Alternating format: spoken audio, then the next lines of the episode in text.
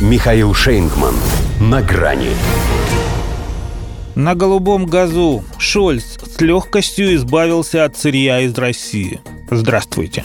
На грани.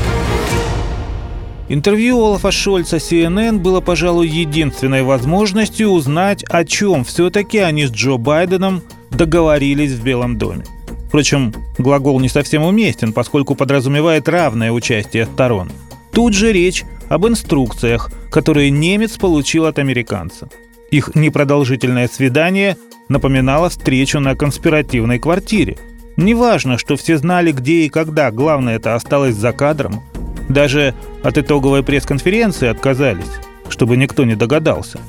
Но то ли CNN это не интересно, то ли они условились не касаться больной темы, но канцлер ФРГ, словно тлиская шкурка на просроченной ливерной колбасе, выскользнул из эфира, так ничего конкретного и не сообщив.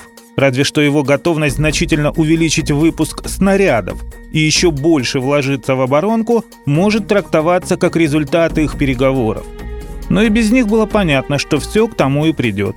Коль самым важным достижением Шольц называет независимость от российских энергоресурсов. То есть, выполнив одно требование Вашингтона, он исполнит и все прочие. Никто не ожидал, что мы с легкостью переживем ситуацию, когда из России не будет поставок газа. Но мы это сделали. Как он еще спасибо товарищу Байдену за подрыв северных потоков не сказал. А может и сказал, когда они были наедине. И за СПГ тоже. Да что мелочиться и за погоду – она же выдалась гораздо теплее, чем могла выдержать немецкая экономика. Шольц, правда, при этом избавил бюргеров не только от российского сырья, но и от 300 миллиардов евро, что пришлось вложить в адаптацию к новым реалиям и в переход на этот самый «жижняк». И от деревни Люцерат, которую вместе с зеленой повесткой вынужденно принесли в жертву угольному разрезу. Избавляются они потихоньку и от промышленности, которая переводит свои активы туда, где американские СПГ в разы дешевле. Но при этом Геролов, выйдя из-под Байдена, позволяет себе надувать щеки, полагая, что он тоже будет вправе решать, когда и какие гарантии безопасности следует дать Украине.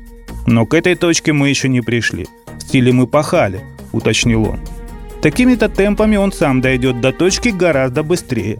Хотя его послушать, словно живет в какой-то другой Германии, в которой ни дефицита энергоносителей, ни кризиса, ни социальной нестабильности.